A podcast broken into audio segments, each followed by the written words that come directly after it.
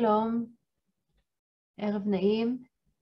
אמ, אני שמחה אמ, לפתוח את המפגש הזה של בוגרי אוניברסיטת תל אביב, אמ, כבוגרת של אה, בית ספר לרפואה.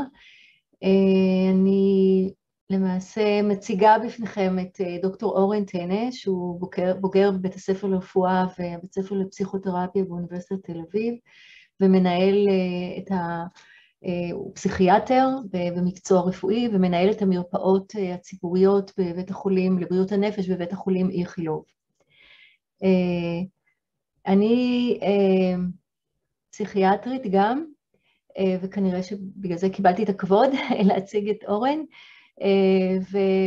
ועשיתי התמחות בתל השומר, אבל כל שאר, כל שאר אה, הקריירה שלי עשיתי באיכילוב אה, כפסיכיאטרית שעובדת אה, בעצם באגף הדמיה,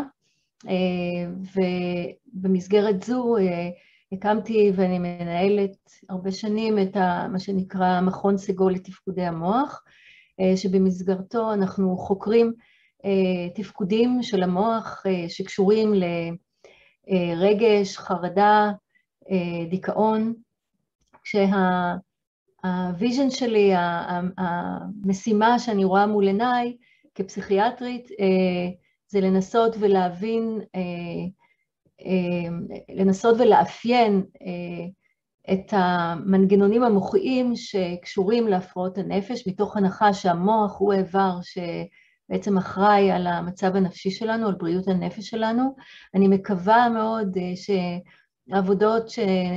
נעשות בתחום הזה ישנו גם את פני הפסיכיאטריה, ושאנחנו לקראת אה, איזושהי מהפכה, שבה המוח אה, מגויס לבריאות הנפש שלנו, ועוזר לנו להיות אה, נפשית יותר מוזנים ויותר שמחים עם החיים.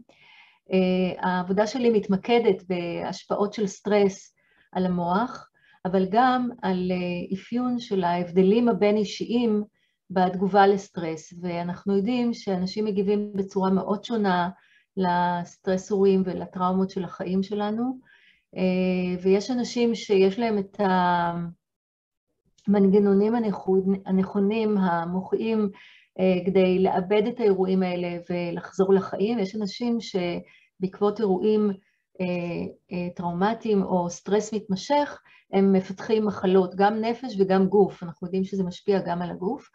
אה, והשאלות שמובילות אותי במחקר מעל, מעל 20 שנה כבר, זה לנסות ולזהות את האנשים הפגיעים, זה מצד אחד, ומצד שני אה, להבין את המנגנונים שנותנים לנו עמידות, ומתוך זה לפתח טיפולים שהם מבוססי אה, מוח, כאשר המטופל עצמו אה, מסוגל לשנות את הפעילות המוחית שלו על ידי זה שמלמדים אותו בעזרת פידבק אה, לשנות את זה, וזה בשיטות שנקראות נורו-פידבק.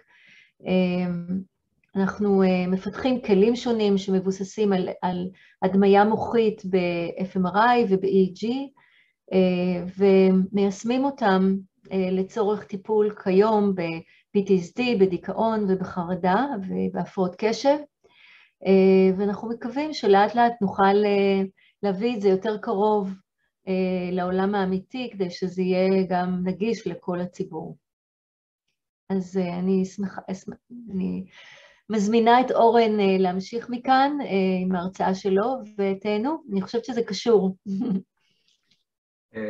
טלמה, תודה גדולה, זה מאוד מאוד מרגש אותי שטלמה מציגה אותי, כי אני מעריץ את טלמה, מריץ אותה הרבה שנים, אה, יש לי, אני משתף מסך בינתיים, יש לי את העונג אה, לעבוד איתה על כמה מחקרים וטלמה היא באמת פורצת דרך ב, ב, אה, בחיבור שהיא עושה, טלמה אם יותר לי להגיד, בחיבור mm-hmm. שאת עושה בין ה... בעצם המחקר לבין הקליניקה, זאת אומרת טלמה לא מסתפקת ב- בלהיות חוקרת מוח במעבדה, ובאמת הלחץ שלה הוא להביא את הדבר הזה לתוך, אה, לתוך העולם הקליני, וזה דבר אדיר, וכבר אנחנו, במחקרים שעשינו ביחד ובדברים שאת עושה, כבר מתחילים לראות את המקומות שבהם באמת אפשר לגעת בחיים של אנשים. תודה, טלמה. תודה על המילים החמות. אני רק אומר באמת שאנחנו בעצם קולגות באיכילוב, אני הייתי צריכה לומר את זה, שאנחנו שנינו, אני חברת סגל אה, מלאה באוניברסיטת תל אביב, אבל המעבדה שלי נמצאת באיכילוב, זו מעבדה בעצם משותפת של האוניברסיטה ובית החולים, ואני חושבת שהשילוב הזה בין בית חולים לקמפוס, הוא אה, מה שאפשר את כל הפעילות הזו, שהיא נעה בין מחקר בסיסי למחקר יישומי נכון. בתחום הזה של פסיכיאטריה. אז... לא, להישאר רק במגדל השן באמת, אלא באמת כן. להביא את הדברים, וזה דבר נורא משמעותי. אז תודה. תודה אז היום אנחנו רוצים לדבר על רעשי רקע ועל שחיקה, אבל אמרה לי סיגלית, אתה יודע, היו פה הרבה בוגרים של בית הספר לרפואה, לא רק לרפואה, של האוניברסיטה, אז תדבר קצת על הקשר שלך לאוניברסיטה. אז אתם יודעים, באמת, אני באמת נורא אוהב את האוניברסיטה, אני נורא מסתכל באהבה על שנות הלימודים אי שם אה, בעבר, ואני מתגעגע לאוניברסיטה ואני בא לשם כי אני מלמד שם, אבל הסיפור שבחרתי לספר הוא אולי היקר לי ביותר, כי זה אתם רואים העולם שבו למדתי רפואה וזה נקרא עולם לולה, על שם לולה בר, נדמה לי בר ולא בר, אה, שהיא הייתה מעצבת בגדים, נכון ידועה והאולם הוא על שמה ולמה זה מרגש אותי כל פעם שאני חוזר לשם כמרצה? כי לימים נולדה לי בת וזו לולה, בחרנו בשם הזה לא בגלל לולה בר, אבל אהבנו את הצליל, אהבנו את השם, יש עוד תחרות קצת בגינות עם אה, כל מיני כלבים, אבל על זה בפעם אחרת, אבל זו לולה שלי וכל פעם שאני בא לאולם לולה זה ככה, הקשר שלי לאוניברסיטה הוא ממש קשר דם.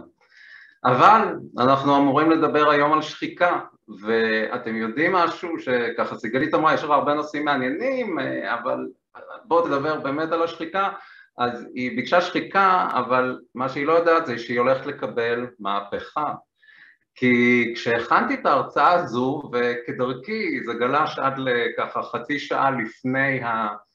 אה, לפני המועד הזה, אז אה, בלי דדליינים קשה לנו, נכון? אז חשבתי על זה שבאמת אה, אני הולך פה, אני מדבר כאן על מהפכות, וזה מעניין, אבל בואו נראה למה. קודם כל, המהפכה הראשונה, כן? אנחנו, אה, אגב, לא מהפכה אחת, אני מבטיח לכם שלוש מהפכות לדבר עליהן בשיחה הלא מאוד ארוכה שלנו היום, אבל הראשונה חייבת להתייחס לפיל בחדר. כשאנחנו מדברים על שחיקה, אנחנו לא יכולים להתעלם מהפיל הזה בחדר, ש... טוב, הוא לא בדיוק פיל, הוא קצת יותר קטן, נכון, הוא איזשהו נגיפון קטנצ'יק שקוראים לו קורונה, וקטן קטן, אבל השתלט לחלוטין, לחלוטין על העולם שלנו. לפני שנתיים, אם כל אחד היה אומר לנו שהעולם יראה היום כמו שהוא נראה, זה היה, היינו חושבים, באמת, אני, מאשפזים על פחות מזה, בוא נגיד ככה.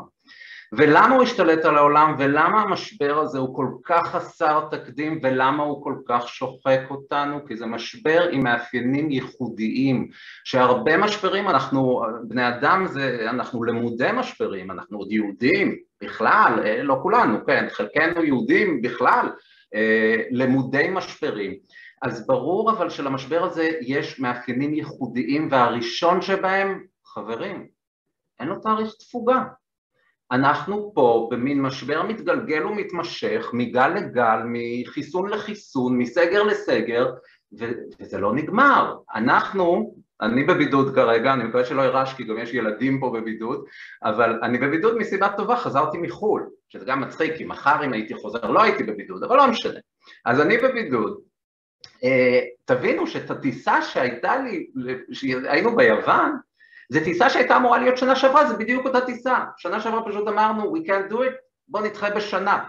כן, זה כבר ברור שזה ייגמר עד אז. הגענו, אנחנו בשיא הגל, אנחנו בזה עכשיו, לכולנו יש מין איזו תקווה שזה נגמר גם עכשיו עם החיסון השלישי, אבל דווקא הגל הרביעי אני חושב קצת לימד אותנו להיות יותר צנועים ולהבין שהמומחים שאמרו שהמשבר הזה הוא כאן כדי להישאר כנראה לא מעט זה קצת מחלחל, אז יש לנו משבר בלי תאריך סיום זה משבר רב מערכתי, הוא לא משפיע רק עליי ועל החשש שלי מהבריאות שלי, הוא משפיע על החופשה שלי, הוא משפיע על העבודה שלי, הוא משפיע על הילדים שלי, הוא משפיע על הזוגיות שלי, הוא משפיע על כל דבר בחיים שלנו. אין דבר שלא, המשבר הזה לא נגע בו. אז זה משבר שתופס את הכל, ובעצם מציף אותנו, כי במה אנחנו אמורים לטפל קודם? בהורים שלנו הקשישים, אוי ואבוי, יהרגו אותי אם הם פה, הם, הם מתקרבים לשמונים, אבל לדאוג להם, לדאוג לילדים שהולכים לבית ספר, לדאוג לעובדים שלי, שזה, לדאוג לחברים שלי, לדאוג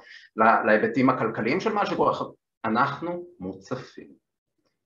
וגם המשבר הזה באורח חסר תקדים ערבב את הגבולות בין העבודה לבית. אם בעבר היה לנו איזה safe haven, היית מגיע לעבודה, מרים רגליים, או להפך, חוזר הביתה, מרים רגליים ונח, כל אחד והמקומות הבטוחים שלו, הבית בינינו חזית לא, לא פחות פשוטה מעבודה הרבה פעמים, אז פה התערבבו מאוד הגבולות בשיא אצל אנשים שעד היום עובדים בבית, ועם כל מה שאפשר להגיד על עבודה בבית, שזה נהדר וילווה אותנו, ודבר גם שיש פה יתרונות, אז אנחנו יודעים היטב ששיש שלושה ארבעה ילדים לעבוד בבית זו משימה די מורכבת ו- וגם אה, אם אין ילדים ואין זוגיות, להיות, אני, יש לי מטופלים שהם מאוד מאוד בודדים סביב העבודה בבית, הם לא רואים איש בעצם שלא באמצעים המקוונים אז ברור שיש פה משהו מאוד שונה, אבל אולי הדבר, המהפכה בעצם שאני מדבר עליה, והיא אגב לא המהפכה הראשונה, היא השנייה, והבטחתי שלוש, אז תזכרו,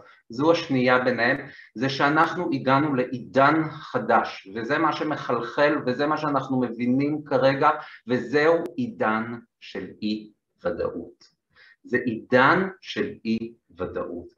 תחשבו על זה רגע, כל דבר שהיה נראה לנו ברור, פתאום הוא לא ברור, ברמה של אני אחזור מהחופשה ב-29 באוגוסט או אני אתקע ביוון כי מישהו יהיה חיובי, אני אצא מהבידוד ביום שבת או מחר או זה, אפילו אני לא יודע מתי אני אצא מהבידוד, עזבו אתכם, המדינה לא מצליחה לספק לי תשובה כי אני מחוסן בשלישית אבל הגעתי אחרי...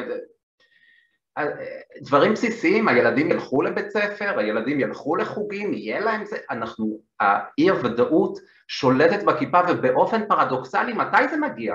בזמן שהאנושות באה, בערך הגיעה לאיזשהו עידן שבו היא השלטה את עצמה בצורה כל כך טוב זהו, אנחנו שולטים בהכל, העולם בשליטתנו, אין, אל תדאגו, הכל בשליטה, בן האדם יכול לטוס לירח ולחיות על מאדים אפילו, אנחנו כל כך עד כדי כך שולטים.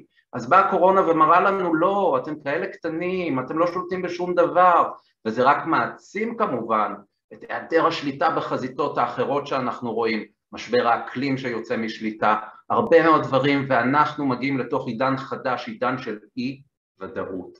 ודאות ואי ודאות הם קשורים מאוד לחרדה, הנה מאמר נהדר שמצאתי, זה לא מכבר, אף שהוא פורסם הרבה לפני הקורונה ב-2013 בעיתון מקבוצת Nature עיתון סופר טוב, חוקרים סופר טובים שכתבו על הקשר בין חרדה לבין אי ודאות. ובואו נראה מה הם אומרים, הם אומרים ככה, בפתיח, המוח האנושי התפק... הוא, הוא בעצם מה שהוא זה anticipation machine, זה מכונת ציפייה, זה מה שאנחנו אמורים לעשות במוח שלנו, כל הזמן הקשרים ולהבין מה צופן העתיד, לצפות את העתיד זה התפקיד הכי חשוב הישרדותית של מוחנו. והיכולת הזאת נסמכת על זה שאנחנו נעזרים באינפורמציה, אירועי עבר, על מנת לחזות את העתיד, ואנחנו עושים את זה כדי שנוכל להיערך לעתיד אם הוא לא טוב, וגם כדי שנוכל לנסות לקבל תוצאים שאנחנו מעוניינים בהם, נכון? אבל כל זה קשור ותלוי בזה שיש לנו איזושהי ודאות לגבי העתיד. איך דברים יקרו, מתי הם יקרו, אוקיי? מתי אני אחזור מחופש, מתי אני אוכל ללכת לעבודה, כן? התקשרו אליי היום מלשכת המנכ"ל, רוצים פגישה שאני אבוא לראות את פרופסור גמזו ביום ראשון בבוקר, אמרתי אוקיי, אני אבוא, אני מקווה שאני אבוא, אם תהיה לי תשובה שלילית מהקורונה, כן? אז אנחנו בעידן של אי ודאות וזו מהפכה, לא פחות, שקורית לנו, מהפכה, ושתבינו שאי ודאות זה משהו שמחלחל לתת מודע הקולקטיבי שלנו ומלחיץ את כולנו, ולכן אולי ה-take home message הכי חשוב של הרצאתי, אבל הראשון שבהם זה שזה בסדר אם אתם בשנה, שנתיים, עכשיו, מרגישים כל מיני דברים שלא הרגשתם קודם. אם אתם מרגישים יותר בסטרס, אם אתם מרגישים יותר בלחץ, אם אתם מרגישים יותר במועקה, לא משנה אלף ואחד דברים. פרופסור הנדלר אמרה ש... החרדה או המצוקה הנפשית, פנים רבות לה, היא לפעמים מתבטאת גם בגוף, אבל כל הדברים האלה זה, זה כמעט תגובה נורמלית למצב שהוא מאוד מאוד לא נורמלי, לפחות בחוויה שלנו, או בחוויה שרצינו לסגל לעצמנו, ואנחנו ניצבים פה על מול משהו חדש, וזו המהפכה הראשונה. אז זה באמת בסדר שאתם מרגישים עם זה לפעמים מעורבים, אבל מה זה קשור לשחיקה? בכל זאת, אני צריך לדבר על שחיקה, נכון? אז ההתמודדות הזו בחזיתות הרבות זה באמת הרבה דברים, זה חרדה, זה דכדוך, זה הסתגלות, זה דיכאון, זה אלף ואחד דברים, כן? אבל זה גם שחיקה, כי זה שוחק. אנחנו במלחמה מתמדת בהרבה מאוד חזיתות, והדבר הזה זה דבר ששוחק אותנו. אז בואו נדבר רגע על שחיקה, ולצורך זה אני רוצה לדבר, לחזור לסוף שנת 2019, נשכח רגע את הקורונה, אוקיי? קורונה לצורך העניין היא עדיין רק בירה, דלתא היא רק חברת תעופה ואולי גם חברת תחתונים וחזיות לנו הישראלים, נכון? אז uh, נחזור לסוף 2019 וכאן אני אומר לכם המהפכה השנייה שהיא הראשונה אם אתם זוכרים שאמרנו, המהפכה הראשונה בעצם כבר החלה, זו מהפכה שכולנו לא מרגישים לכאורה אותה, אבל כולנו יודעים איפשהו עמוק בפנים שהיא קורית, ואני קורא לה מהפכת המטריקס. למה מהפכת המטריקס? תכף נגיד למה.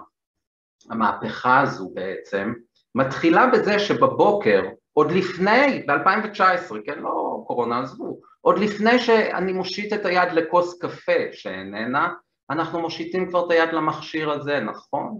ואז מה מתחיל? מתחילה הפצצה של מידע וגירויים. עכשיו אני מיד יודע, push notifications, מה קרה בניו יורק, יש שם הצפות, מה קורה בהודו, יש שם קורונה, מה קורה באנגליה, יש שם סגר, לא רק זה, מה עושים כל חבריי, מבלים בפריז, רצים על החוף, חיים מושלמים של כל האחרים נפרסים אל מולנו, כאילו אנחנו, מה אני רק במיטה, אני לא עושה שום דבר, כולם כבר רצו שבעה קילומטר הבוקר, שחו בבריכת גורדון מה, מהזה ואכלו ארוחת דגים באי יווני. הפצצה של מידע משנייה שאנחנו מתעוררים, ואז אם אנחנו קמים והולכים לעבודה, זה לא שאנחנו הולכים לנו באיזה רוגע נעים כזה עם סוס וכרכרה, לא, אנחנו רצים בעיר עמוסת גירויים, הפצצת המידע נמשכת, פרסומות בכל דבר, הטלפונים מזמזמים, אנחנו כל הזמן בעבודה, בפעילות, בגירויים, אין סוף. אתם אומרים, אוקיי, אז יש עבודה בבית, מה, אנחנו חושבים שבבית אנחנו מוגנים מהגירויים האלה? ממש לא. מותקפים לא פחות בגירויים אין סוף, גם בבית, דרך המחשוב, דרך הטלפונים, דרך הטלוויזיה, דרך הכל. המוח, המוח שלנו ממש מתבשל, המוח שלנו ממש מותקף. ולמה מטריקס? כי תחשבו על זה רגע, וזה משהו שהתחיל לפני הקורונה, הקורונה כמובן, כמו הרבה דברים אחרים, מעצימה תהליכים, אבל תהליכים שהתחילו, חברים, ריחוק חברתי זה משהו שהתחיל הרבה לפני הקורונה, כן? זה שחברים פתאום נהיה משהו בפייסבוק ושאתה לא רואה באמת, זה התחיל הרבה לפני, זום זה לא המצאה של הקורונה, זה המצאה של, של לפני קורונה, כן? רק הקורונה האיצה תהליכים. אז למה אני קורא למהפכה הראשונה, מהפכת המטריקס? כי בעצם מה שקרה בלי ששמנו לב, זה שאנחנו כבר לא נדרשים להביא את הגוף שלנו לעבודה. אנחנו לא צריכים את הגוף, אנחנו צריכים רק לחבר את המוח. עכשיו זה קיצוני, אומרים לנו בהרבה חברות, אומרים לעובדים עזבו את הגוף, תשאירו אותו בבית, בואו רק תחברו את המחשב, למה אפשר לדמיין את זה לאיזשהו סט? מטריקס, זוכרים? של מוחות מחוברים. האם האבולוציה, הגענו לשלב הזה שבו ככה התפתחנו, התפתחנו, התפתחנו והופ, נוותר על הגשמיות שלנו? נהפוך להיות אולי משהו שקיים רק באיזשהו מימד מטאפיזי? לא יודע. אבל זה, זה, זו המהפכה של מהפכת המטריקס שקרתה, שאנחנו משתמשים רק במוח שלנו, וכדי להבין את המשמעות של זה אנחנו צריכים לחזור עוד קצת אחורה. אז בואו נעשה את זה, נחזור ל-1800. קודם כל, שקט. ידידי דרור דולפין, דוקטור דרור דולפין, הוא היה סגן מנהל סורוקה, הוא עניין אותי בשחיקה, שמעתי הרצאה שלו ונכנסתי לזה, ובהרצאתו הוא אמר שתחשבו על זה שלפני המהפכה התעשייתית לא היה רעש בעולם. כל הרעש בעולם היה רעש טבעי. היום איזה רעש טבעי אנחנו שומעים? אנחנו שומעים רעש של מזגנים, רעש של מכוניות, רעש של משאיות, רעש של מטוסים, רעש של, רעש של אם אה, צועק לכם במחשב שלכם או בזה, כן, שומעים כל הזמן רעשים, אבל כשב-1800, לפני הרכבת, או אולי כבר התחילה, אבל לפני המהפכה התעשייתית, לא היה רעש בעולם, בני אדם מייצרים רעש, אז היה שקט. ולא רק היה שקט, היה גם איזשהו certainty מסוג אחר אמנם, היו אי ודאויות אחרות, אבל היה certainty לפחות הילד הזה שנולד ידע פחות או יותר איך יראו חייו. סביר להניח שהוא יהיה חקלאי, ושגם כשנפגוש אותו שוב בגיל 50 עם שרה, דלקות ריאה וכל מיני מרעי בישין, סביר להניח שהוא עדיין חקלאי, כי 90% מהאוכלוסייה הייתה חקלאית, לא היה צריך להביא את הראש כל כך לעבודה, היה צריך להביא את הגוף, היינו צריכים לעבוד עבודה גופנית. מה קרה מאז? 200 שנה כולה עברו, 150 שנה בחלק מהמקרים, והיום אנחנו רק צריכים את המוח, נכון? תבינו, שזה דברים ש, שאנשים בדקו ומדדו, שהיום אנחנו חשופים ביממה אחת, יש אומרים בגיליון אחד של הניו יורק טיימס ביום שישי, מישהו עוד קורא עיתונים, אבל עזבו, ביממה אחת אנחנו חשופים גם בלי לקרוא עיתון, למידע שאותו עיקר היה מקבל בחיים שלמים. תחשבו על העומס הזה, תחשבו על הטירוף הזה, ועכשיו אני אשאל אתכם משהו. אני הולך להראות לכם את המוח של העיקר ואת המוח של הבחור הצעיר על המחשב. הנה זה שני המוחות. מוצאים הבדלים? אל תחפשו, זה לא לחפש את ההבדלים, זו אותה תמונה מועתקת פעמיים. כי אתם יודעים, מה בא לומר? המוח שלנו, ברור לכם, ברור לנו שהוא לא התפתח, הוא לא השתנה, 200 שנה זה, מה זה, זה פסיק, זה, זה אפילו לא, זה אפילו לא שנייה באבולוציה, כן? אז המוח שלנו ברור שלא השתנה, ולעומת זאת פתאום הוא נדרש לאיזו משימה מוטרפת של עומס גירויים שהוא צריך לסנן, של עומס אה, דברים שהוא מקבל שהוא צריך לנהל, ולגמרי מוותרים על הגוף.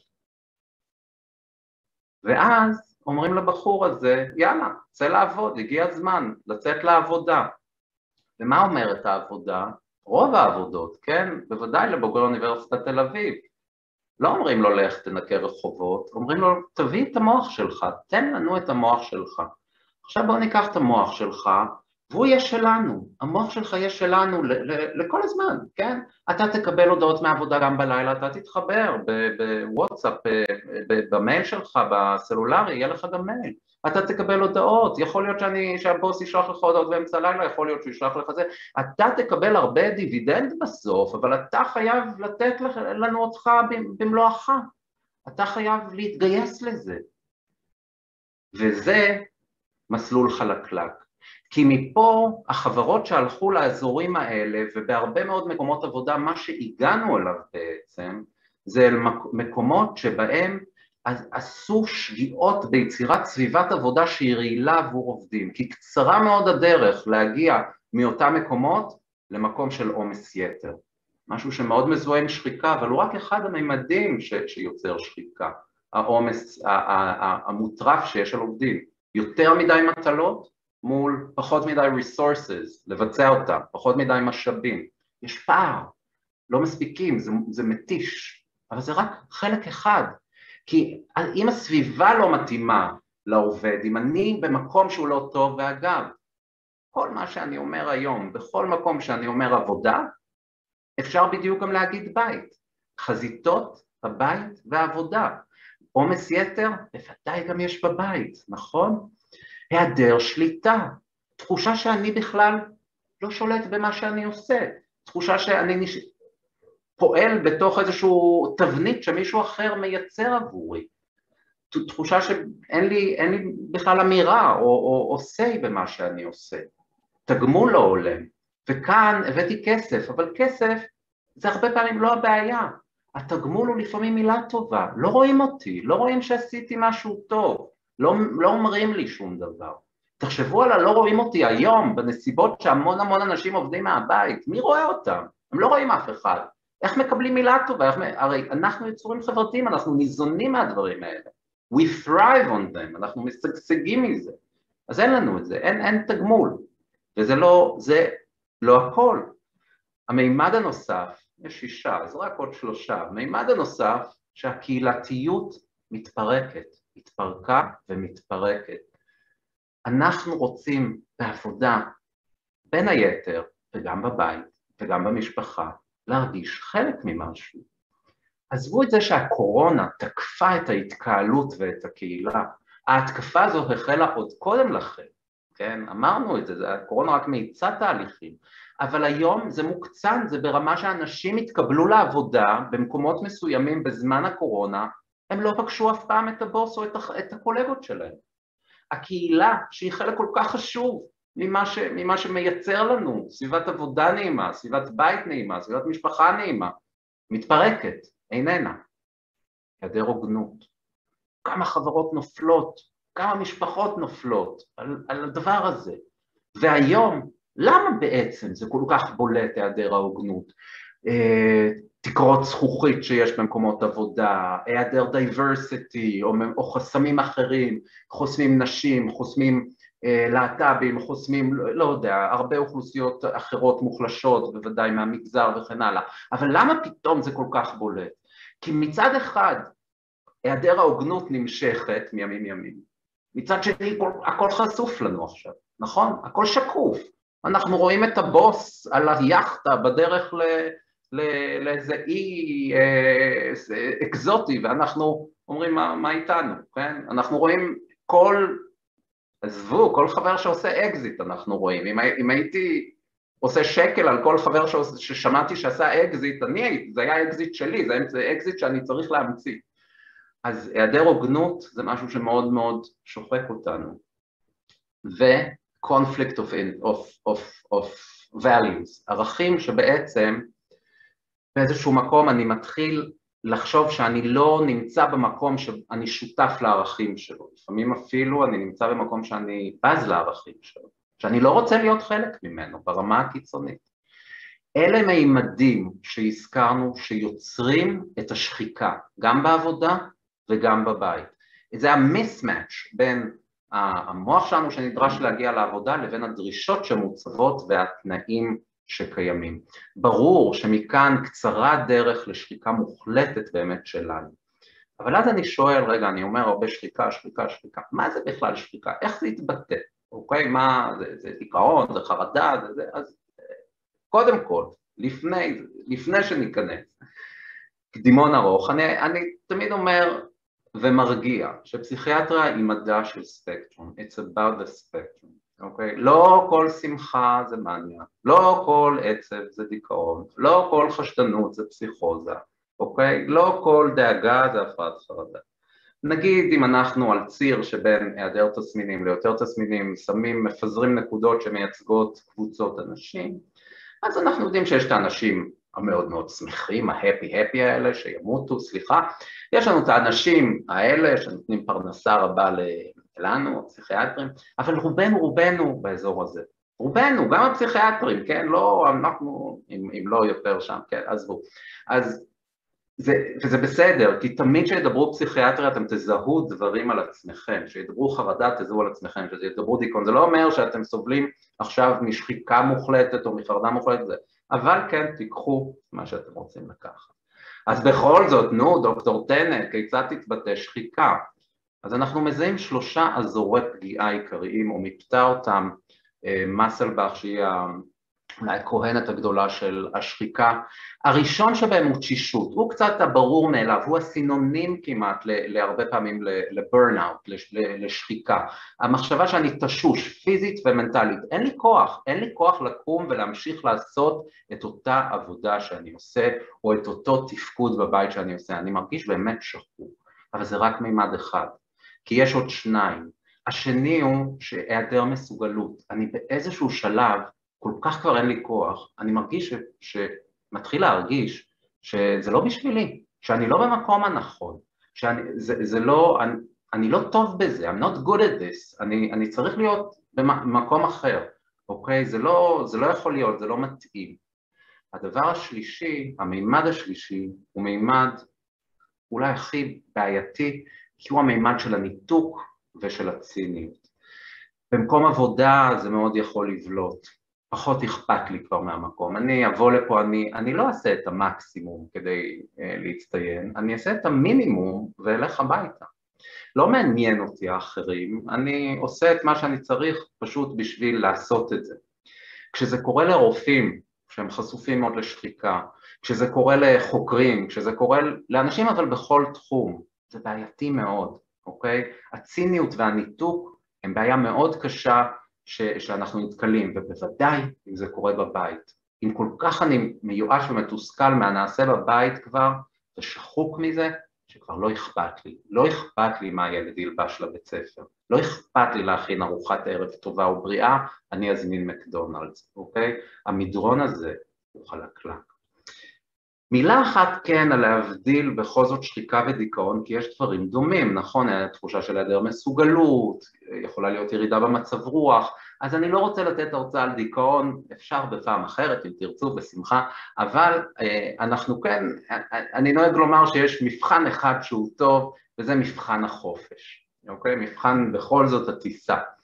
אה, אדם שהוא שחוק, חופש מאוד יעזור לו והוא ייהנה בחופש. ברגע שהוא מורחק מהמקום שיצר את הדחק ואת העקה, את הסטרס, אז, אז הוא מרגיש הקלה, אוקיי? אם נגיד אני שחוק מאוד בעבודה ועכשיו באמת הייתי בחופשה ביוון ונהניתי, אז סביר להניח שהייתה לי שחיקה.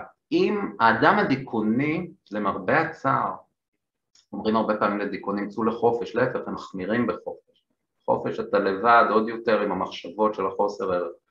אבל אמר לי אה, מישהו משהו דווקא אחר שמעניין, אמר לי ההבדל בין שחיקה לבין דיכאון הוא ששחיקה היא ממקום של אגו ודיכאון הוא ממקום של אגו פגוע. שבשחיקה בעצם אתה, הבסיס הוא שאומנם אתה מרגיש לא מסוגל, אבל בשחיקה אנחנו קצת אומרים, מגיע לי יותר, I want better, כן? מגיע לי, ובדיכאון התחושה היא שלא מגיע לי כלום. אז זה ההבדל. תמיד אני אומר בהרצאות, אם יש בסביבתכם אדם שסובל מדיכאון, מחלה מסוכנת ניתנת למניעה, תנו או הפנו לטיפול. אוקיי, אבל מה עושים אל מול השחיקה, אוקיי? כאן אנחנו דיברנו עד כה על שתי מהפכות, נכון? מהפכה ראשונה, מהפכת המטריקס, המוח רק מגיע לעבודה. מהפכה שנייה, מהפכת ה-uncertainty, אנחנו הגענו לעידן שאין בו ודאות, uncertainty היא ודאות. עכשיו אנחנו מדברים על המהפכה השלישית, שבאורח פרדוקסלי משהו, היא מתרחשת במקביל לשתיים הקודמות, למרות שהיא התשובה להן. וזה ממש משהו שחשבתי עליו היום, תגידו לי אם גם אתם מסכימים איתי. כי תראו, זה דבר שהוא ממש ממש מפתיע. קודם כל, בעבר מהפכות לא היו מתרחשות במקביל. הייתה מהפכה צרפתית, מאה שנה אחרי זה, תנועת רסטורציה, אה, אתם יודעים, היה לוקח כל דבר מאה שנה. היום, תוך שנתיים שלוש, הכל קורה במקביל. אבל מה המהפכה הזאת, למה היא התשובה? כי איכשהו, מתוך העולם האמורפי של המטריקס, שבו המוחות שלנו נראים כאילו הם מחוברים באורח ספורדי וחזר משמעות למשהו גדול יותר שפועל ומפעיל אותנו, אז לא, לא, פתאום איכשהו הבנו שדווקא הפרט, האינדיבידואל, הוא מה שחשוב, אני חשוב. זה מדהים. הכוח בעצם בידיים שלנו, אם כולם רודפים אחרי המוח שלי, אם המוח שלי הוא דבר ייחודי, הרי גוף יש אין סוף, יש שמונה מיליארד גופות בעולם, אבל מוח זה כבר משהו קצת יותר יקר, ופתאום אנשים איכשהו, שוב, גם בתהליך אני חושב שהוא לא אה, קורה בן רגע, אבל הוא איכשהו קורה, והקורונה גם אותו מעצימה איכשהו, אנחנו מבינים שהכוח בידיים שלנו. המוח שלי כן חשוב, אני בכל זאת לא ניתן להחלפה כל כך בקלות, אוקיי? ותראו, תראו מה קורה, זה ב-29 באוגוסט פורסם, לא, זה לפני שלושה ימים, לא רק מפוטרים, הקורונה הביאה לשיא בשיעור המתפטרים מרצונם. מה קורה פה? 22% מדורשי העבודה התפטרו. זה ממש לא בגלל החל"ת, כותבים זה בגלל שהבטיחו להם דמי אבטלה שטויות במיץ. אני אגיד לכם למה אני חושב שזה קורה. כי הקורונה ערערה משהו, היא ערערה משהו אצלנו, אבל לא רק לרעה, גם לטובה. אנשים הקורונה הפגישה אותנו גם עם הסופניות שלנו, גם עם זה שהכל שביר, גם עם אי הוודאות, וגרמה לאנשים לחשוב רגע, וגם עצרה הכל, סתם מין עצירה בלימה, לכו הביתה, נכון? תעצרו, תפסיקו להיפגש. ואז היא נתנה לנו רגע זמן לחשוב, אם אנחנו רוצים לחזור למה שעשיתי קודם, האם אני באמת טוב לי שם? האם זה כל כך נורא לשבת בבית? האם זה כל כך נורא להיות עם הילדים, לעשות קצת הום טיצ'ינג? כן, טוב, זה כל אחד עם המסקנה שלו, אבל הרבה אמרו שלא, והם מתפטרים. למה זה קורה? כי אנשים הבינו, קצת במפתיע, שהם יכולים וצריכים אפילו לדרוש יותר. ומה שחברות בעצם מבינות בשנים האלה, במהפכה הזו, זה שעובד אה, שחוק זה לא עובד חלש, כי בעבר אמרו מנהלים מצוין, שחיקה זה מנגנון נהדר, הוא גורם לשחוקים, חלשים, להיפלט מהמערכת, בלי שאני המנהל צריך לפטר אותם, כמה טוב. אבל זה לא כך. שחיקה היא לא שיטת צינוני, אלא שחיקה מעידה שסביבת העבודה שאתה המנהל יצרת או את המנהלת יצרתם היא סביבת עבודה רעילה. ולמה זה בעיה? כי שחיקה ועובד שחוק זה מדבק, זה מדבק יותר מקורונה. אם היום יש לכם כמנהלים עובד שחוק אחד באיזשהו אגף, אם תחזרו עוד כמה חודשים בלי שעשיתם משהו, יהיו הרבה יותר עובדים שחוקים. הציניות, ניתוק, הזלזול, הם מדבקים.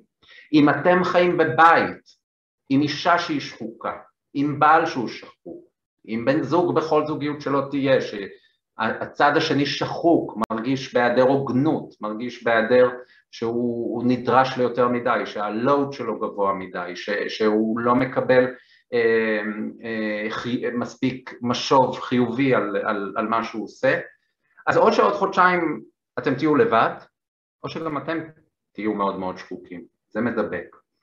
ומה שהיום בעצם מבינים חברות גדולות, אבל גם מבינים אנשים, אני חושב בכל העולם, זה שאם נקנה את העציץ היפה ביותר והמוצלח ביותר ונשקיע בו, בהכשרה, באיחור, מה עושים לעציצים, אני לא יודע, בצמח הכי יפה שנקנה, אבל נשים אותו בעציץ שלא תואם לו, אז ברור שהוא לא ישגשג ולא ישרוד. ואנחנו רוצים לאפשר שגשוג.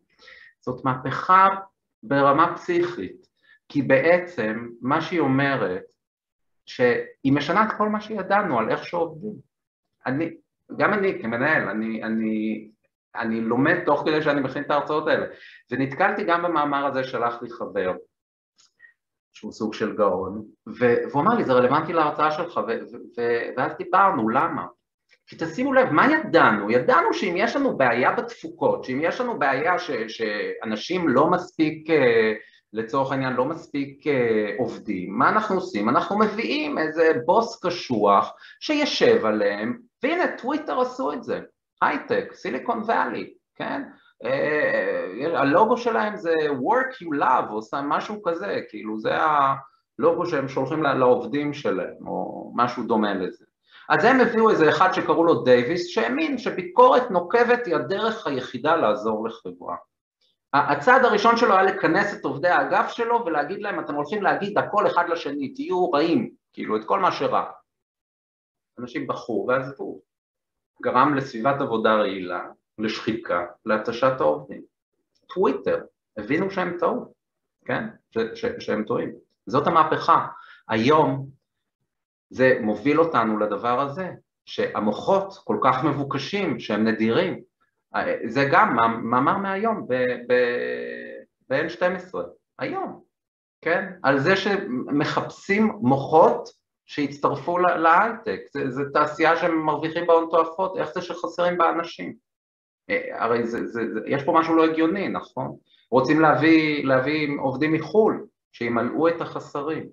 מרוב שהיום אנחנו יודעים שחברה חייבת בעצם להתאים, ולא רק חברה, גם בית, חייבים להתאים את העציץ לצמח, צריך להתאים את העבודה לעובד, צריך להתאים את הבית לאדם ולא להפך.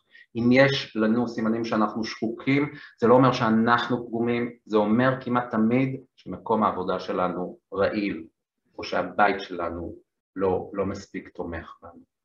אז המהפכה השלישית, הבטחתי שלוש, אם אנחנו שמים אותה במילים, מה שהיא אומרת למעשה שהיום אנחנו כבר לא מנהלים עבודה. היום אנחנו מנהלים שחיקה. זה הבדל, זה נשמע סמנטי, אבל זה הבדל, אבל שימו לב לזה.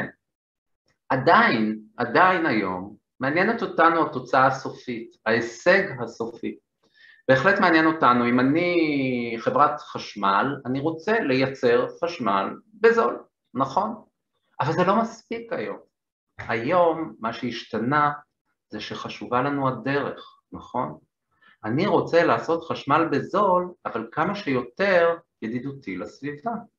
אם היום בפני רוב הצרכנים תינתן הבחירה, רוב הצרכנים בוודאי בוגרי אוניברסיטת תל אביב, אוקיי? שכבה בכל זאת סוציו-אקונומית קצת יותר גבוהה ומודעת, אבל שמפלסת את הדרך לאחרים, כן? אז אם היום תינתן לנו הבחירה האם אני מוכן לשלם קצת יותר על החשמל ובתנאי שיהיה חשמל ירוק יותר שפחות מזיק לסביבה, רובנו נבחר באופציה הזאת. היום אם תינתן לנו האופציה שאנחנו רוצים חולצות זולות ממלזיה, אבל אנחנו גם רוצים לדעת שלא נפגע, לא נפגעו ילדים בעבדות במהלך ההכנה. אנחנו רוצים לאכול לפעמים שרימפס או מי ששומר כשרות דברים אחרים שמייבאים, אבל אנחנו רוצים לדעת שבכל זאת התהליך היה פחות או יותר אקולוגי ולא יותר מדי מזיק לסביבה. אז, אז היום כבר לא משנה לנו רק התוצאה הסופית, היום חשובה לנו הדרך, ואנחנו כבר לא מנהלים רק את העבודה ורק נמדדים בתפוקה, אנחנו נמדדים בדרך, ואיך אנחנו עושים, וזה בעצם לנהל שחיקה. אז המטרה היא לא לטפל בשחיקה, המטרה היא בעצם לייצר חברה, גם בית, גם עבודה, לייצר מקום שהוא עמיד לשחיקה, לייצר מקום שאנחנו יכולים באמת ללכת upstream, לא שכבר הופיעו הבעיות.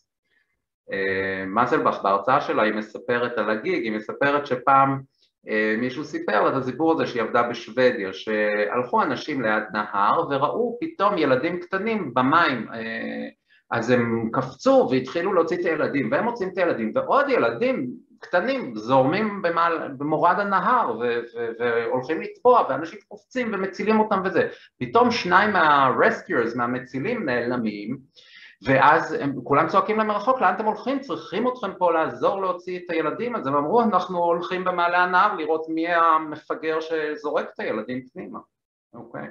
אז זה הדימוי. ואיך עושים את הדבר הזה בעצם? איך? אז, אז זו שאלת מיליון דולר, אני לא בטוח שאני יודע את התשובה עליה אה, בצורה אה, סדורה ומובהקת, אבל אני חושב שהמהפכה שאנחנו כבר בעיצומה, המהפכה השלישית הזאת, היא מהפכה שבה ברוב מקומות העבודה, לפחות מקומות העבודה שרוצים לשרוד, מקומות עבודה שזקוקים למוחות שלנו, אמ, לא מקומות כמו גט טקסי או וולט, אלא מקומות כמו כל חברות ההייטק וחברות שצריכות מוח של אנשים, אז האתגר הולך להיות כנראה גם לערב צוותים רב מקצועיים ש, שיבנו מבנים שיתאימו לאנשים, שיאפשרו להם לשגשג, שיהיו עציץ, נעים ונוח, כבר עושים את זה בסיליקון ואלי ובכל מיני דברים, לאפשר אה, אה, פסיכולוגים ארגוניים שייעצו, זאת אומרת היום ברור שזה לא מספיק לבנות משרד, כיסא, שולחן ולהתחיל לעבוד, אוקיי? אבל מעבר לזה, אנחנו צריכים לדרוש, החברות צריכות לספק, ומה שייתן לאנשים חוויה של שגשוג ואפשרות לשגשג בתוך עולם המוטרף שאנחנו חיים, זה שמירה על צורכי היסוד הפסיכולוגיים הבאים, והם לא כל כך קשים. הראשון שבהם הוא אוטונומיה. תנו למי שאתם חיים איתו, או למי שעובד איתכם, או למי שעובד תחתיכם, תחושה שהוא עושה, שהוא, שהוא, שיש לו מידה מספקת של עצמאות, שסומכים עליו, שהוא יכול לעשות את מה שהוא עושה ושהוא עושה את זה מספיק טוב. הדבר הזה הוא סופר סופר משמעותי, הוא נותן לאנשים חיבור שאחרת מאוד מאוד קשה להשיג. הדבר השני, המימד השני, שייכות. כמה אנחנו הורגים להשתייך למשהו, להיות חלק ממשהו שהוא גדול מאיתנו. אתם יודעים מה, אני באמת, טלמה אמרה, פרופסור הנדלר אמר בתחילת ההרצאה, שנינו עובדים באיכילוב, איכילוב יקר לי, שבעת אלפים עובדים באיכילוב, כן, מה, אוניברסיטת תל אביב, יקר לנו, תראו איך אנחנו שומרים על השייכויות שלנו, כי הן חשובות לנו, הן נותנות לנו משהו.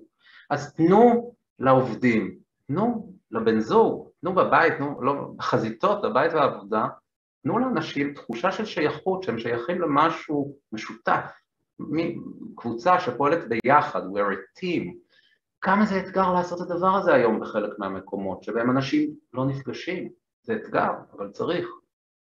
מסוגלות. שוב, מתקשר עם אוטונומיה, אבל לאפשר לאנשים את, ה, את התחושה שאנחנו סומכים עליהם, שהם מסוגלים לעשות משהו, ש, שהם יכולים להצליח גם בלי שנפקח על כל דבר, גם בלי שניפול לתוך micro-management, או בלי ש, שנהיה חייבים לעשות הכל. תחושת מסוגלות נותנת לנו עוצמה, נותנת לנו כוח, חיוביות, כל כך בנאלי, כל כך פשוט. מה אנחנו רוצים בסך הכל? לבוא למקום, לחיות בבית, לעבוד בעבודה, שבה נרגיש נעים, וכאילו זה, זה נשמע כל כך טריוויאלי, אבל יש מקומות שלא נעים לבוא אליהם. אנשים אומרים, אני לא רוצה, לא נעים לי שם. אין, אין, אף אחד לא מחייך, אין, אין, אין, הערות הן ארסיות, למה? אין, אין בזה שום היגיון, זה לא, זה לא תורם בסופו של דבר לאף אחד. להעיר גם כשמעירים באופן חיובי, באופן קונסטרוקטיבי, לתת ביקורת גם אה, בונה, אבל גם להחמיא, גם לתת חיזוקים, להיות חיובי, להיות חיובי יותר משלילי, כל כך פשוט, כל כך עוזר. הוגנות. הוגנות זה עולה כאחד מהדברים שחברות הכי, ולא רק חברות, גם בבתים פרטיים, תקשיבו, בית שאין בו הוגנות, שיש כל המטלות על צד אחד והצד השני לא עושה כלום, בצורה שהיא מאוד לא הוגנת, הוא בית שהוא מועד לבעיות. אבל בוודאי במקום עבודה, עכשיו לפעמים חברות עושות טעויות, הן עושות עובד מצטיין, כן? אנשים לפעמים יכולים לשנוא את הפרס הזה. א', צריך לחשוב בכלל אם אנחנו רוצים לעשות עובד מצטיין. אולי אנחנו רוצים לעשות מוזיקאי מצטיין, או נופש מצטיין, או... זאת אומרת, אנחנו לא חייבים... ברגע שאנחנו נותנים מצטיין למישהו, אנחנו לאלף אחרים לא נותנים, אוקיי? עכשיו, ניחא אם התהליך הוא הוגן, אבל לרוב התהליך הזה גם לא הוגן. כי אומרים, מנהלי המחלקות ימליצו, מה אם מנהל המחלקה שלך לא בא לו? אין לו כוח, הוא לא מאמין, הוא הגיש שנתיים ברצף לשלל ולא נתנו לו. אז עכשיו הוא לא רוצה לתת, להמליץ, אז בגלל זה לא תקבל. זאת אומרת, לפעמים חברה מציעה הרבה כסף, מוציאה לדבר הזה הון, אה, פרסומים, עניינים, עובד מצטיין, ורק יוצרת עוינות. אז הוגנות ושקיפות בהוגנות, לבטל תקרות זכוכית במקום העבודה ובבית, לבטל אה, אה, חסימה בשל, אה, לה, לה, להקדיש ולהקדיש זמן ותשומת לב לדייברסיטי, זה לא רק סיסמה, זה מראה לאנשים שהכל אפשרי, שזה הוגן, ש, שההחלטות מתקבלות על סמך משהו שהוא, שהוא תהליך שקוף והוגן, ש, שיש להם את אותו סיכוי כמו לעמית אחר להתקדם ולהשיג הישגים. ערכים משותפים מאוד מאוד עוזר. אם אנחנו נתאחד סביב ערכים משותפים, והרבה, והרבה פעמים זה לא קשה, לאחד בני אדם סביב ערכים משותפים. אם אנחנו נאחד אנשים סביב ערכים משותפים אבל נקפיד עליהם ונראה שהם באמת אכפת לנו מהם, גם לילדים שלנו בבית, גם לעובדים בעבודה, זה חוויה שבהמשך מעניקה משמעות. וזה מה שאנחנו רוצים בסופו של דבר שיהיה לכולנו, בחיים, בבית, בעבודה. אנחנו רוצים להרגיש שבתוך כל הטירוף הזה יש גם קצת משמעות, לנו, כבני אדם, כעובדים, כבני זוג, כהורים. ומה בכל זאת גם אנחנו יכולים לעשות קצת ברמה האישית כדי אה, להגן על עצמנו מפני שחיקה. אז הדבר הראשון הוא להבין שזה בסדר אם אנחנו, לא טוב לנו איפשהו. לא חייב, לא לכולם טוב בכל מקום. זה בסדר אם אני אתמול חשבתי שאני רוצה להיות משהו אחד ומחר אני רוצה דווקא משהו אחר. זאת אומרת, היום, בניגוד לנגיד אותו עיקר לפני 200 שנה, יש הרבה יותר סיכוי שאנשים יחליפו מקום עבודה במהלך חייהם, יותר מפעם אחת. ואם זה משהו שהם עשו כי הם רצו, זה בסדר, שינוי הוא לא מילה גסה. אם אני נמצא במקום שהוא רעיל עבורי, שאני שחוק בו, שאני מרגיש בו תשוש, ללא מסוגלות, ציני ומנותק, יכול להיות שעדיף שאני לא אהיה בו, יכול להיות שעדיף שאני אלך.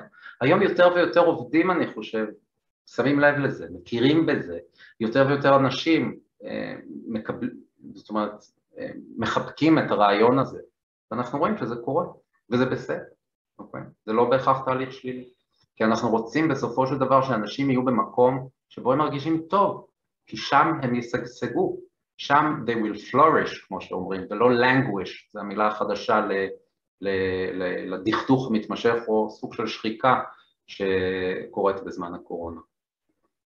על זה אני לא צריך להגיד הרבה דברים. אולי אני רק אגיד שזה שהפכו את הסלולרים לעמידים למים לא אומר שחייבים לקחת אותם לשירותים, אה, אבל בנימה באמת רצינית, אנחנו... זו שאלה מאוד טובה אם לא בעוד עשר שנים יסתכלו על הדבר הזה כמו שיסתכלו על סיגריות בשנות החמישים, אתם יודעים שעוד לא ידעו עד כמה זה בעצם מסוכן. אבל זו התמכרות לכל דבר, אני מכור לחלוטין, אז אני גם יודע על מה אני מדבר.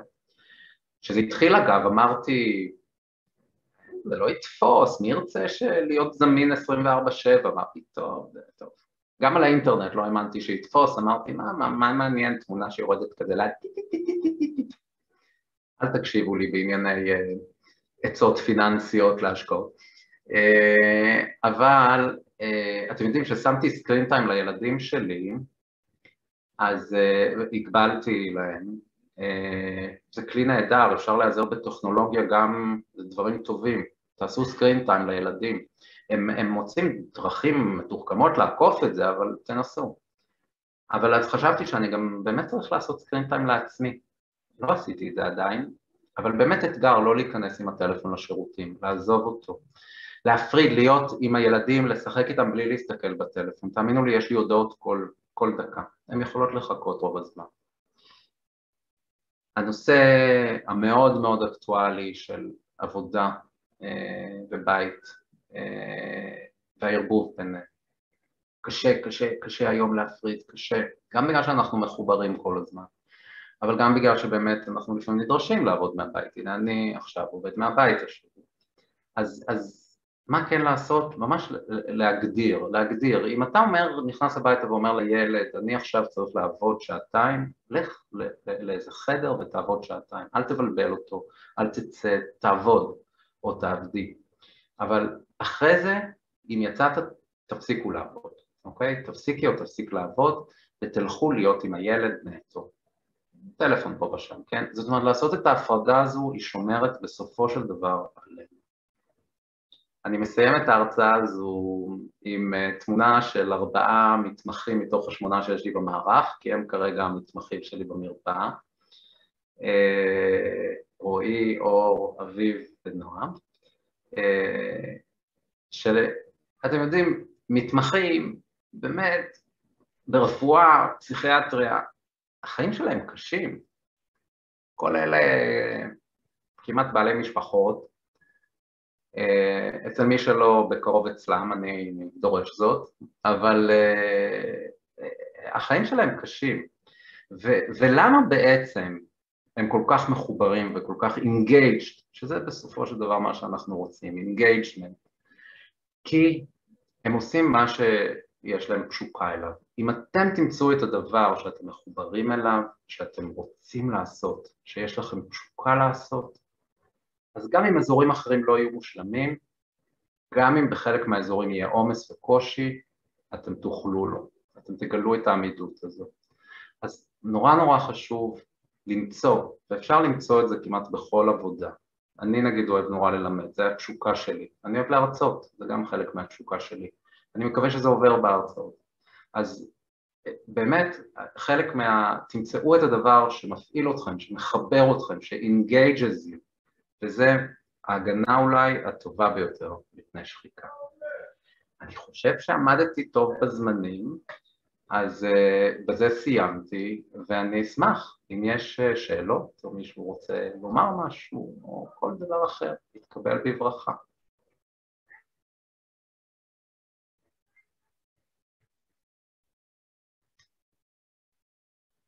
יש שאלות בצ'אט. אז רגע, אני, אתה יכול להפסיק לי את השיתוף כי אני לא מצליח, ואז אני אסתכל בצ'אט.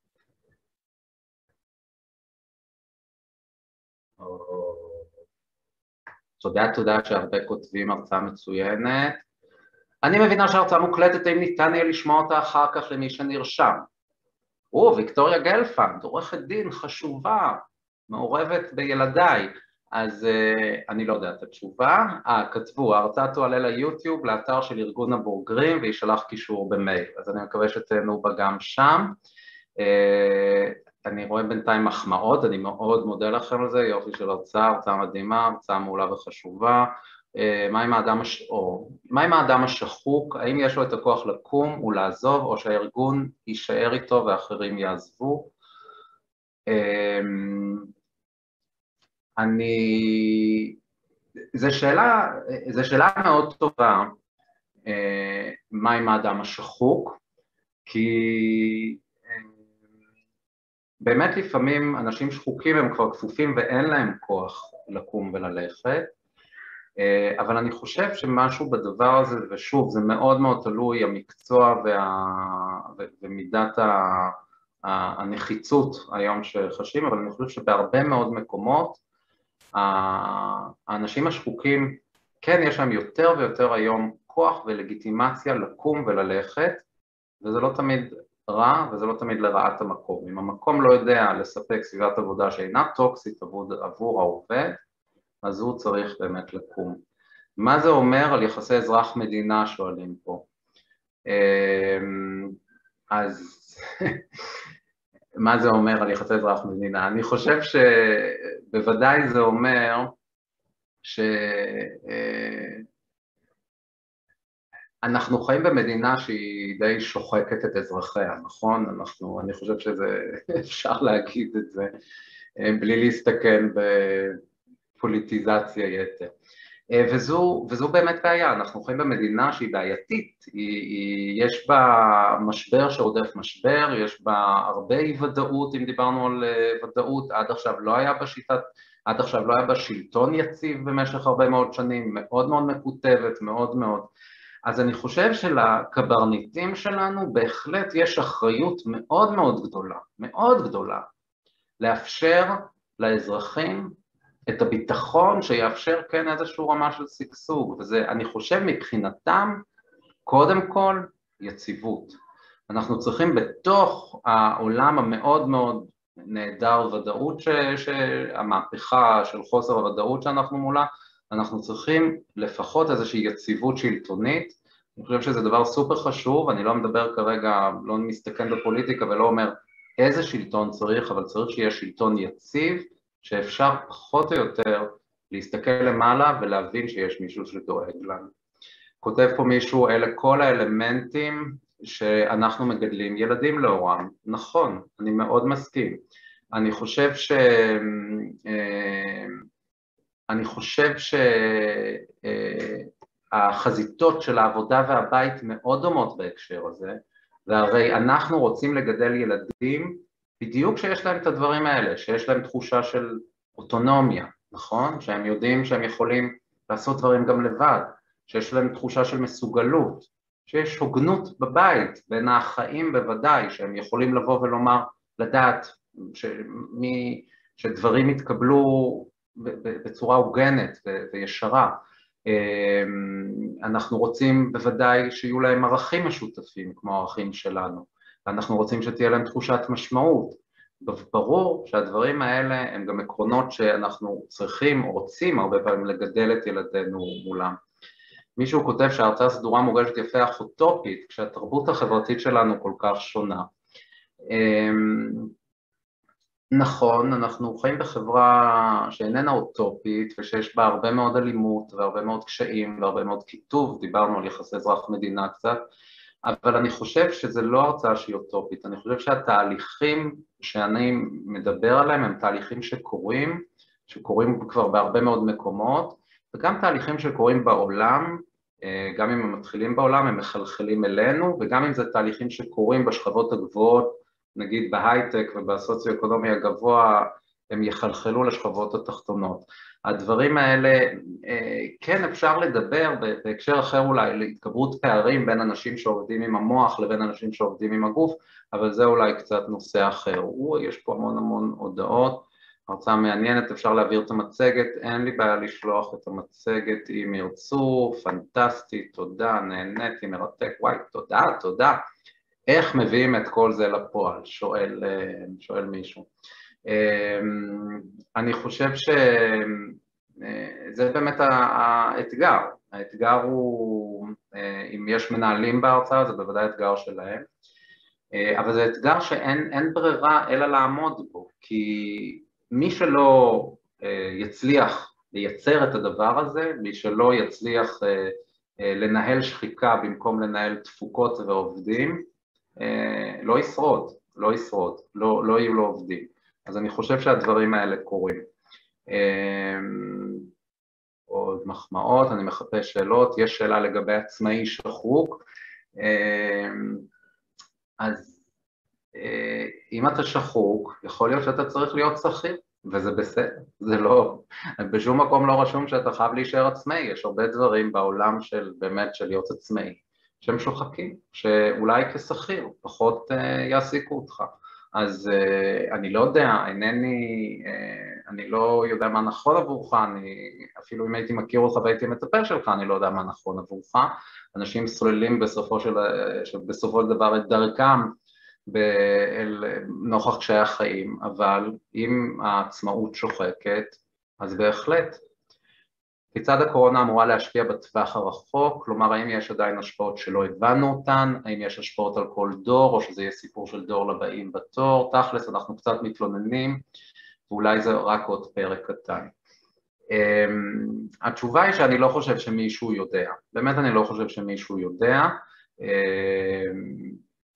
זה גם מאוד מאוד תלוי כן במהלך וכמה שנים הדבר הזה יתפוס, אני מסתכל, הילד הקטן שלי הוא בן אה, חמש וחצי, אני, אני באמת, אה, תשמעי, רוב, כבר חלק משמעותי מחייו הבוגרים שהוא זוכר, הם חיים עם, אה, עם קורונה, הם חיים עם מסכות, הם חיים עם אבא בא, כשהיה הסגר הראשון והייתי הולך לבית חולים, הייתי חוזר, הייתי מתפשט בכניסה, נכנס רק עם התחתונים כדי שפחדנו מפני זה, אז הוא, הוא, הוא, הוא אמר לי, אבא, אתה הולך לעבודה עם תחתונים? אז זאת אומרת, אני לא יודע איך זה, איך זה ישפיע עליו, אני, אני חושב שאנחנו קטנים מלומר איך, אבל אני חושב שאנחנו חייבים להבין וחייבים לקבל שלדבר הזה תהיה השפעה ארוכת טווח. אני יודע שכבר אנחנו רואים שזה מאיץ מאוד תהליכים ש, ש, שכבר קרו. אמ, תוכל להתייחס לעובדי הוראה שמצד אחד נשחקים מאוד מהר ומצד שני יש בהם את התשוקה ללמד את הדור הבא שלנו, מה עושים עם שילוב שכזה. אני חושב שזה, באמת עובדי הוראה אה, זה, זה משהו שהוא, אה, אין הרבה מקצועות שאני חושב שהתשוקה היא מה שמוביל את האנשים ואני יודע את זה כי אבא שלי מורה, היה מורה כל חייו, אה, הוא היום גמלאי. אבל אה, התשוקה שלו ללמד הייתה כל כך גדולה וזה מה שאפשר לו לשרוד את, ה- את באמת הקשיים והיעדר התגמול ו- ו- וה- וההתמודדות עם, עם נוער שהוא נהיה קשה יותר לפחות לפי חלק מהאקסיומות, לא יודע אם זה בהכרח נכון, אבל אה, ברור שזה מקום שבו יש אתגר מיוחד, ואני חושב שמנהלים טובים יודעים לנווט את העובדים שלהם, את, את עובדי ההוראה שלהם, בדרך שבה מחד יהיה להם באמת את ה... יוכלו לממש את תשוקתם, ומאידך לא, לא יישחקו לגמרי תוך כדי uh, עבודה. Uh, זה אתגר. Uh, איך ארגון יכול להתמודד עם בדידות של עובדים מהבית? זו שאלה מאוד מאוד טובה. אז קודם כל, ארגון צריך, אני חושב, לשאול את עצמו טוב טוב מתי מגיע הזמן להגיד סטופ לעבודה מהבית ולאפשר גם הגעה למשרד. זה, זה דבר ראשון, בלי כמובן ללכת לפי הנחיות משרד הבריאות ומה שמומלץ, אבל בהחלט ארגונים יכולים היום הרבה יותר לאפשר לפחות עבודה בצוותים קטנים, יש לזה משמעות.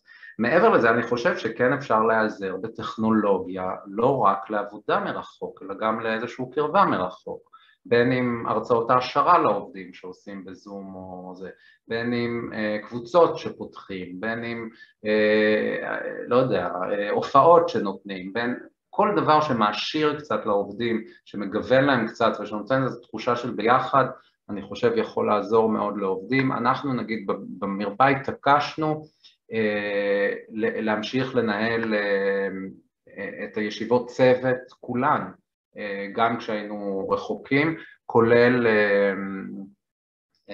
כולל הרצאות העשרה שעשינו. למהפכה השלישית קראתי מהפכת השחיקה, שזה שאנחנו כבר לא מנהלים עבודה, אנחנו מנהלים שחיקה.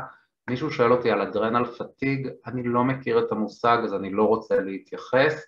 אה, אה, שואלים אותי אם אתה יוצא מנקודת הנחה שעובד בסביבה רעילה צריך ללכת, האם הוא צריך לעשות את זה גם במחיר של פגיעה כלגייתית, ומה בעניין עובדים שהם על סף פרישה.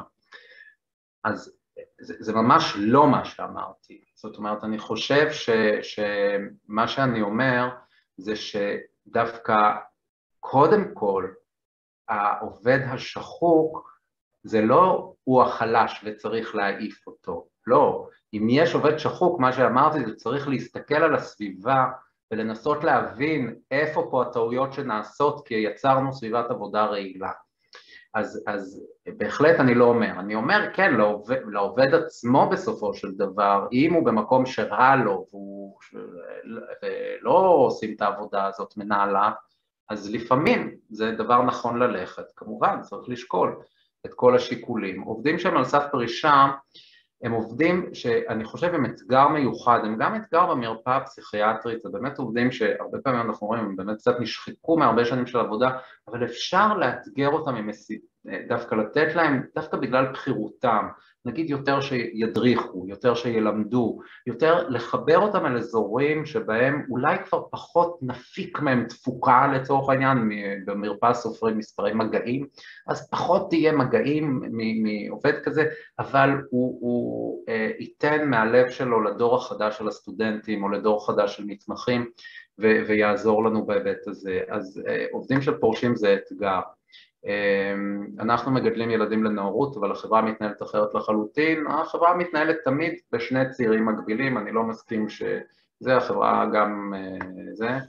אמ, קראתי כתבה של תינוקות שנולדו בתקופת הקורונה נמוך יותר, ה-IQ נמוך יותר כי פחות גירויים, השפעה שהיא בהחלט לטווח הרחוק. אני לא חושב שאפשר להעריך עדיין IQ של אה, תינוקות שגדלים, שנולדו בעידן הקורונה.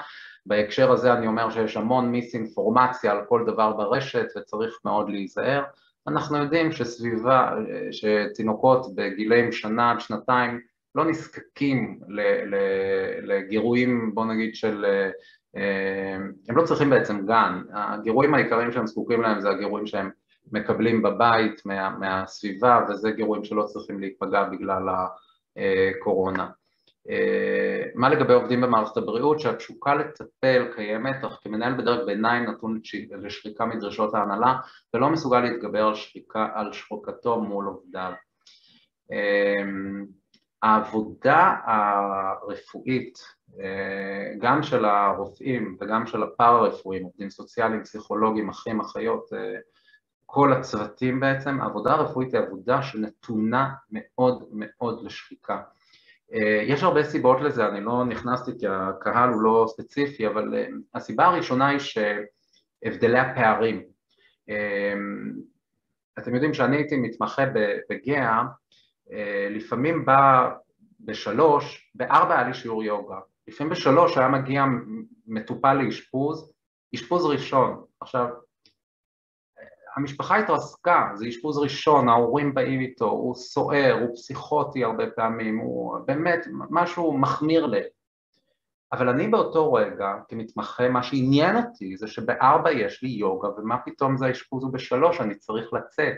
עכשיו זה פער שהוא בלתי ניתן קצת לגישור ובסופו של יום הוא מאוד מאוד שוחק והוא קצת מחייב אותנו כאנשי אה, מקצוע לפתח איזשהו ריחוק, אנחנו לא יכולים לגור בבית חולים, כי זה מה שאנחנו בעצם היינו צריכים לעשות, לולא היינו יכולים לעשות את הריחוק הזה. אז זה אתגר מאוד גדול לעשות את הריחוק הזה ולא ליפול אל תאומות של השחיקה, וזה הרבה פעמים מאוד מאוד באמת אתגר של ההנהלות וכמות הלחץ שמפעילים על דרגי ביניים, אני מודה שכדרג ביניים ניהולי אני חשוף נכון להרבה גם לחץ מצד ההנהלה שלי אבל אני חושב שכן ההנהלה שלי נגיד מאפשרת לי מספיק אוטונומיה ותחושת מסוגלות ויכולת לפעול לבד ש- שאני לפחות מרגיש שאני מצליח לעמוד מזה.